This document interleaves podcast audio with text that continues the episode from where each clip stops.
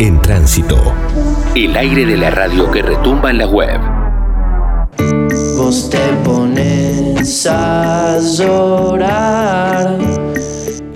Y les contábamos en esta rebelión fundamental hace unos minutos nada más que íbamos a estar viajando por lo menos eh, virtualmente hacia las tierras cuyanas, un poquito desde el oeste del conurbano bonaerense hacia el oeste de nuestro territorio, de nuestro país porque el 29 de octubre, viernes 29 de octubre, en el querido y hermoso Auditorio Este, va a tener lugar una fecha divina que va a estar presentando en el marco del Metamorfosis Tour a Doppelgangs junto a Angie. Doppelgangs es el señor Simón Sayeg, es el señor también, quizás lo conozcan como Simón Poxirran, Perras on the Beach. No sé si le suenan todos esos nombres. Tenemos conectado, por suerte, le damos la bienvenida a esta rebelión fundamental por FM en Tránsito, por FM Freeway, a Simón, a quien le decimos buenas tardes. ¿Cómo estás? ¿Cómo va? ¿Todo bien? Muy bien, por suerte, muy contento de, tenerte un ratito acá, por lo menos, agradeciéndote por, por el tiempo y, para charlar un poquito de lo que va a estar pasando el 29 de octubre en, Auditorio Este, pero también eh, con muchas preguntas, Simón. Eh, me gustaría eh, comenzar un poquito eh, preguntándote un poco qué, qué significa el Metamorfosis Tour, todo esto que estás presentando, ¿cómo lo, cómo, cómo lo ponemos un poco en contexto lo que vas a estar haciendo eh, acá por el oeste, en el auditorio oeste, justamente? Eh, bueno, primero nada, yo también quiero agradecer por el espacio y también me, o sea, me realegro que, que está sucediendo esto, así que buenísimo empezando por ahí.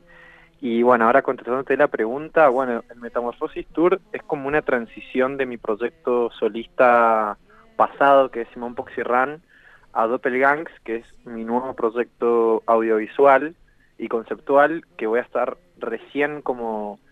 O sea, ahora dentro de poco voy a empezar a sacar material, pero mi disco, que es como una obra que estoy trabajando hace cuatro años, va a salir el año que viene, y ahí es como que se termina de, materializar esta transición a Doppelgangs. Así que el Metamorfosis Tour es como principalmente eh, un viaje del pasado al presente y al futuro, como todo unido y mezclado en, en distintas canciones em, que hice yo, canciones que también que me han inspirado y que me han acompañado en distintos momentos de mi carrera, eh, en un formato acústico, íntimo, o sea, voy con, con no sé, máquina de ritmos, sintetizadores, pero como que la vibra del show es muy íntima, eh, también eh, el Metamorfosis Tour, creo que es como una última oportunidad de poder vivir esto que, que yo estuve haciendo durante mucho tiempo, que es eh, más que nada como canciones que tienen como ese espíritu de fogón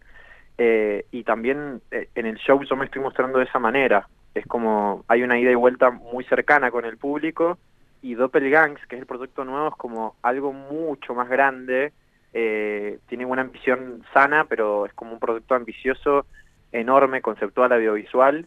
Entonces, esto sería como despedirme también como de la simpleza para darle la bienvenida a la monstruosidad de Doppelgangs.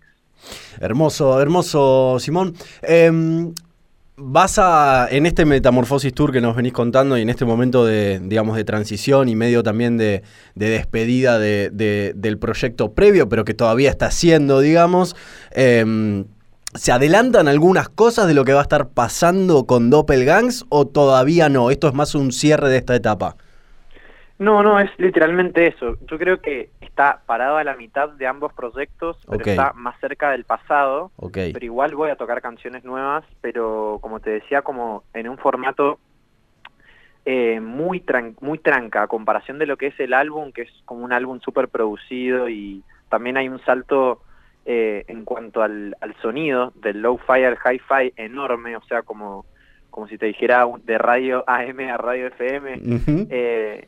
Entonces voy a tocar canciones nuevas, pero bueno, también como más eh, similares, las versiones que voy a hacer van a ser más similares a, mi, a, a, cómo yo me presentaba antes, digamos, no es que, que voy a tocar las canciones nuevas y las voy a tocar tal cual van a ser en el disco, sino va a ser como más un algo más experimental.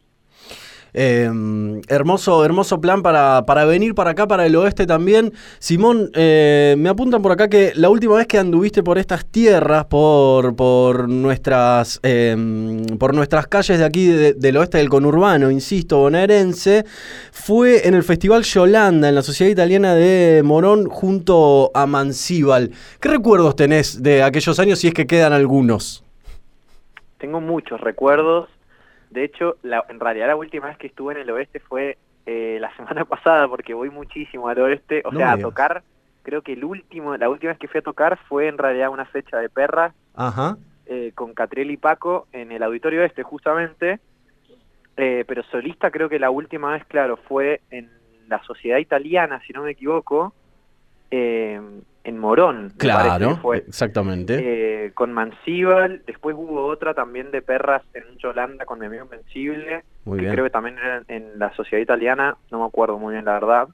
Em, pero no, tengo recuerdos hermosos, o sea, lo, que más me quedó marcado fue el público y como el calor, y que también mucha gente siempre me había dicho, cuando yo llegué a Buenos Aires, eh, siempre me decían, che, vos tenés que ir al oeste, si vos tenés que ir al oeste, como vas a flashear, vas a flashear, y bueno, tuve que, ir para, para vivirlo y, entender de qué me estaban hablando y bueno, realmente, o sea, fue así, me encontré con un público recálido y me encontré con una energía como hogareña que me hizo sentirme como en Mendoza también, de alguna manera, eh, por no estar como en la capital que está como todo de alguna manera más contaminado eh, en el buen y en el mal sentido. Sí. Eh, creo que también eso es como todas las las riquezas que tiene la provincia de Buenos Aires, como que yo por ser eh, de otro lugar y también, o sea, por una ignorancia de que no tener idea de, que, de qué era Buenos Aires, creía que Buenos Aires eran eso, como todos los lugares que están acá en Capital. Claro. Y, a medida que empecé a salir un poquito, también fui, no sé, a tocar a Bahía Blanca, ponerle, o a, qué Zona Norte, que igual no se compara, son todos lugares distintos, pero te vas encontrando con distintas versiones de, de la ciudad, de, de la provincia en realidad, que es mágica, así que me quedaron recuerdos maravillosos. Y, nosotros también tenemos recuerdos muy lindos de, cuando nos, nos visitaste y anduviste por, por nuestros pagos, Simón. Em, me gustaría consultarte un poquito más eh, respecto a, este Metamorfosis Tour, pero también a, este, a esta transición y a este cambio hacia este proyecto más audiovisual, como vos también nos lo, nos lo mencionabas. Digo, ¿Qué motivaciones hubo detrás de, emprender un poco este camino? Pensando en, bueno, fuiste padre también, me imagino que eso te debe haber movido todos los estantes. Digo, ¿qué, ¿qué fue lo que te sucedió a vos que te llevó a decir, vamos para este lado? Eh, bueno, sí, como decís vos, fueron la verdad muchísimas cosas que van desde antes que la música llegue a mi vida. Em, entonces, empezando por, bueno, no sé, muchas cosas que me, que me pasaron, la verdad, en la vida personal, bueno, la muerte de mi papá, como muchos duelos que, tuve que ir atravesando y también en los que fui, a, fui creciendo también a partir de, de todos esos eh, obstáculos, por decir de alguna manera, o desafíos, que obviamente me marcaron y, hasta el día de hoy van conmigo y van a estar conmigo en, en todos lados. Em, desde eso hasta, no sé, la primera vez que me fui de Mendoza a ver una banda a Buenos Aires, que me fui tipo sin plata, me va a tomar, tomarme un colectivo a una ciudad que no conocía, solamente persiguiendo mi sueño de poder, no sé, ver a Tame Impala o a, Fleming Lips como bandas que me marcaron mucho en mi adolescencia y que al, verlas también fue como algo que me despertó dentro mío, como decir, che, yo quiero tener una banda y yo quiero estar así, quiero estar como en esa. y, y volver a Mendoza como con toda esa energía como que también fue lo que me llevó a, hacer perras y todo, pero como siendo más puntualmente al presente y a, a Doppelgangs, también medio que la separación de Perras on the Beach fue como algo muy triste para mí, que, que nada, que creo que siempre me, me, va a costar aceptar que eso se terminó, pero también fue como algo que me motivó a volver a retomar mi proyecto personal y, y sin darme cuenta yo el disco ya el disco yo lo empecé a componer en 2018 ok. Entonces Perras estaba obviamente vigente. Entonces eh, yo el disco lo fui componiendo de una manera muy relajada sin pensar en el álbum sin pensar en tocar sin pensar en nada solamente por hacer canciones y, drenar como mi energía. Y a medida que el tiempo fue pasando y Perras pasaron todas las cosas que pasaron con Perras Perras termina como el de, de 100 de Perras, se termina Perras, el desenlace de Perras, y eso también fue como que de la nada me encontré de vuelta como en blanco, como en cero, y decir, che, qué mierda hago ahora, y, y, agarrar como esa carpeta donde estaban todas las canciones y decir, bueno, che, yo acá tengo un disco. Y, y como te decía, la inspiración que va más allá de lo personal y de las bandas, también en este caso puntualmente viene muy atada al cine eh, y a todo el, el, el arte visual que consumí desde muy chico. Mis, mi papá era artesano y mi vieja, bueno, hasta el día de hoy es artista plástica. eh, o sea, como que siempre hubo mucho arte en mi casa y después por, por mi cuenta, en la adolescencia que empecé, no sé, a andar en skate y que se pueda fumar porro, estar mucho en la calle y empezar a, a, consumir cine, no sé, experimental, VHS, como empezar también a, a flashear con, con el cine, como creo que es como mi mayor inspiración de toda mi vida, de hecho más que la música te podría decir. Mirá. Obviamente después se dio vuelta la tortilla y como que la música fue, fue y sigue siendo muy importante para mí, pero antes de la música yo siempre quise ser director de cine y actor y como siempre por eso también soy re personaje. eh, entonces como que se colisionó todo y de ahí como que surge medio doppelgangs de un montón de, de, de películas, de dibujitos, de distintas épocas de distintas partes de la historia del cine y a la vez también de la música, como el, el, álbum también tiene como, abarca mucho de muchas épocas y tiene como algo re genuino, que eso obviamente siempre va a estar, pero también hay mucha referencia, como yo siempre voy a avalar eh, ese tipo, o sea, como esa manera de, de gestar el arte, como para mí la inspiración siempre viene de algo y yo siempre digo que eso, que es como, para, no sé, hablando puntualmente de mí, como que yo siento que soy como una esponja que absorbe todo, absorbe, y bueno, después empiezo a convertir todo eso que absorbí hasta, no sé, una charla con ustedes ahora en la radio, hasta, no sé, el show que pueda haber en Aedo, o lo que sea, como siento que todas las experiencias nos van como moldeando, y Doppelgangs medio que surge ahí, es como un renacimiento también de, de mi persona, de desencontrarme de, del Simón que, que que, que, nada, que le fue muy bien y el éxito como que me fue como algo positivo y algo malo. Aprendí un montón de cosas, pero también me di cuenta de un montón de cosas que, que no me gustaba que estaba haciendo o de qué cosas estaba hablando o si mis canciones eran vacías. O sea, como también crecer a medida que pasa todo eso, porque yo tenía 17 años cuando Claro, empecé, claro. Y hoy tengo 24, entonces como todo ese transcurso fue la verdad muy heavy, muy increíble a la vez también. Soy, o sea, muy privilegiado y muy agradecido de lo que me pasó pero bueno, también debo reconocer que, que, eso es como una lucha interna re fuerte y llegando como más al presente ahora Astro que nació el 9 de abril, pero haber nacido el 9 de abril no quiere decir que el 9 de abril empezó, sino que comenzó todo ese viaje cuando Cami quedó embarazada y todo lo que conlleva eh, todo eso, ¿no? O sea, como justo atravesó en la mitad de la grabación de mi disco eh, toda esta secuencia de tener un bebé, que es lo mejor que existe, o sea, sí. realmente es lo más hermoso que me pasó en la vida, no puedo estar tan feliz y, y, siento que todo está relacionado, como que justamente el disco habla de un ser que viene de otra dimensión y justo en la realidad vino Astro, así que está todo muy relacionado y estoy como obviamente muy como desbordado de sensibilidad eh, y el proyecto también lo, lo representa muy bien a todo eso.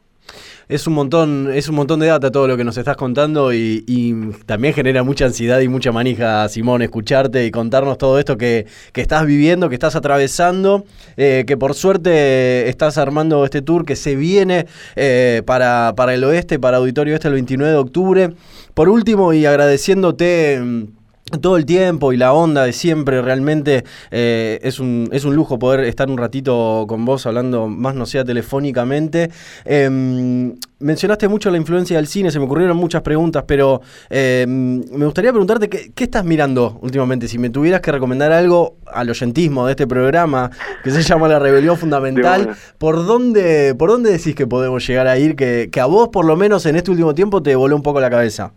No, no, si te digo no, no, no lo vas a poder creer. O sea, porque pasa que también ahora con el bebé es como que los tiempos cambian rotundamente. Por completo. Y yo también antes eh, estaba mucho tiempo durante el día vi viendo y consumiendo cine y series y bueno, todo lo que todo lo que puede ser de ahí, documentales. El, creo que el género documental es uno de mis favoritos, wow. lejos. Uh -huh y me, me, está pasando ahora que el único momento que tengo es un ratito a la noche antes de irme a dormir, que Astro está durmiendo con Cami, uh -huh. yo me quedo viendo alguna boludez y después ah, me sumo al team porque bueno, hay que estar en modo equipo acá. Claro, eh, Entonces en esos últimos ratitos que tengo del día, hace que como que te diga, no sé, dos semanas, no sé por qué se me picó con... Vi un documental de Schumacher y me, me, despertó algo en mí que, o sea, yo ni siquiera sé manejar un auto, pero no sé qué mierda me pasó, que tipo me obsesioné con el Fórmula 1 y la verdad, o sea, para la gente que no tiene idea, les recomiendo que eh, entren un poco porque es un universo muy interesante que capaz eso, como hay mucho prejuicio o una construcción social, yo por lo menos de tipo los autos, siempre, no sé, odié los autos, porque me parece que los autos son como unas bombas que tienen ruedas y que te subís y te podés morir y que, no sé, o sea, todo lo que conlleva el auto, por más de que tiene un montón de cosas positivas, nunca en mi vida flashé con los autos. Y ahora vi el documental de Schumacher y entré en una que directamente no salí y cada noche he estado tipo viendo, no sé, me vi el documental de Senna, sí. Ayrton Senna, no sé, de, los mejores pilotos de la historia de Fórmula 1. Ese documental lo súper recomiendo porque está, no sé quién es el director o la directora, pero está contado de una manera tan cinematográfica el documental. Es el, perdón Simón, es el Asif Kapadia creo que es el nombre, quizás le estoy errando, pero es el que hizo un documental de Maradona en Nápoles y el de Amy Winehouse, exacto, que tiene un formato, una forma de contar bastante particular. Y puede ser, o sea, eh, los vi los dos documentales que decís y me cierra que puede ser de él. Eh, pero nada, o sea, como que puntualmente ese documental... Eh, no sé, yo sin tener idea de cómo mierda funciona un auto, o sea, entonces sí, sí, manejar, me puse a llorar viendo ese documental.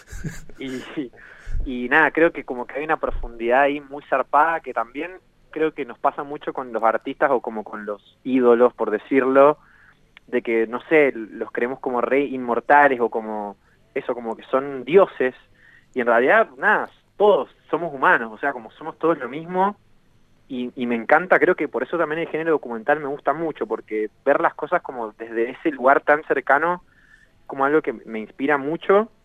Así que ahora puntualmente estoy como flasheando mucho con esa. Ayer me vi un documental de James Hunt versus Nicky Lauda, también muy zarpado. Increíble. Eh, no, no sé, como ahora puntualmente hace dos semanas me pasó algo con el Fórmula 1 pero antes de eso no sé qué estaba viendo, la verdad. No, bueno, quizás te vemos caer ahí por Avenida Rivadavia al auditorio este, eh, arriba de un auto, y nos podés sorprender dentro de dos semanas, no lo sabemos. puede ser, puede ser. Sí, en otra vida me repinta. No, pero después como más yendo al cine, no sé, como puntualmente Doppel está más inspirado como en, la, en cine de animación. Ok. Eh, no sé, eh, ¿Quién mató a Roger Rabbit? Como todas esas, esas pelis me, me remarcaron y justamente Doppelgangs es un proyecto en el que la realidad y la animación como que conviven. Entonces, eh, hace un año y medio me estuve como consumiendo mucho ese género de live action y animación eh, para sacar mucha información. Pero bueno, ya que estamos recomiendo una película increíble, eh, muy zarpada de los ochentas que se llama El pequeño Nemo en el mundo de los sueños, que está muy, muy zarpada y también me inspiré mucho en la historia de, la peli, no, no como en la técnica de animación, sino como con la historia específicamente. Es maravillosa. Un niño ¿Cómo se llama, perdón? Eh, Nemo, el pequeño Nemo en el mundo de los sueños. Ok.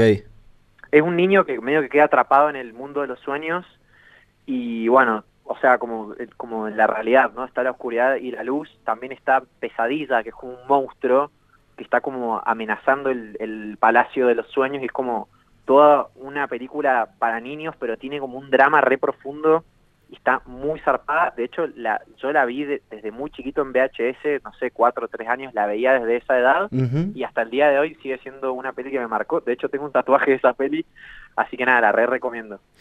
Che, eh, la última y ya no te jodo más, sabemos que eh, tenés que hacer cosas y te estamos robando quizás mucho tiempo, Simón, pero me interesa también todo este mundo, mundillo de la, de la animación, del live action. En este tiempo, ¿te estuviste también, digo, más allá de consumir películas y producciones audiovisuales, em, ¿te estuviste metiendo en un poquito en, esto de las técnicas de animación? ¿Estuviste jugando un poquito vos eh, personalmente con este mundo de producción, digo? Mirá, yo ah, eh, es como que em, hace dos años terminé de, guionar la historia. El disco es conceptual, entonces hay una historia dentro del disco. Sí. Entonces yo hace dos años terminé de guionarlo, pero en, este transcurso de dos años yo estuve buscando el equipo para poder gestar todo el, material visual del álbum. Bien. Entonces estuve como medio jugando un ping pong con un montón de productoras y con distintos directores, directoras, hasta que llegué al día de hoy que me encontré con las personas que lo vamos a hacer por fin, que bueno, igual es como un proyecto que es como una película, ¿viste? no es tipo hago un disco y listo, sino son años literal. Sí, sí, sí, claro. Así que mm, recién como que te digan hace seis meses encontré a las personas y, y ahora es como que estamos terminando de pulir lo que yo hice, pero ya es como se está armando todo para filmar, si todo sale bien, a principio del año que viene. Eh, y sí, vamos a hacer como no quiero spoilear mucho. No, no, no, está bien. Creo que con las refes esas que dije, o sea, es como eso, animación arriba de la realidad. Y son como literalmente dos dimensiones que conviven, una de dibujitos animados y la realidad que conocemos.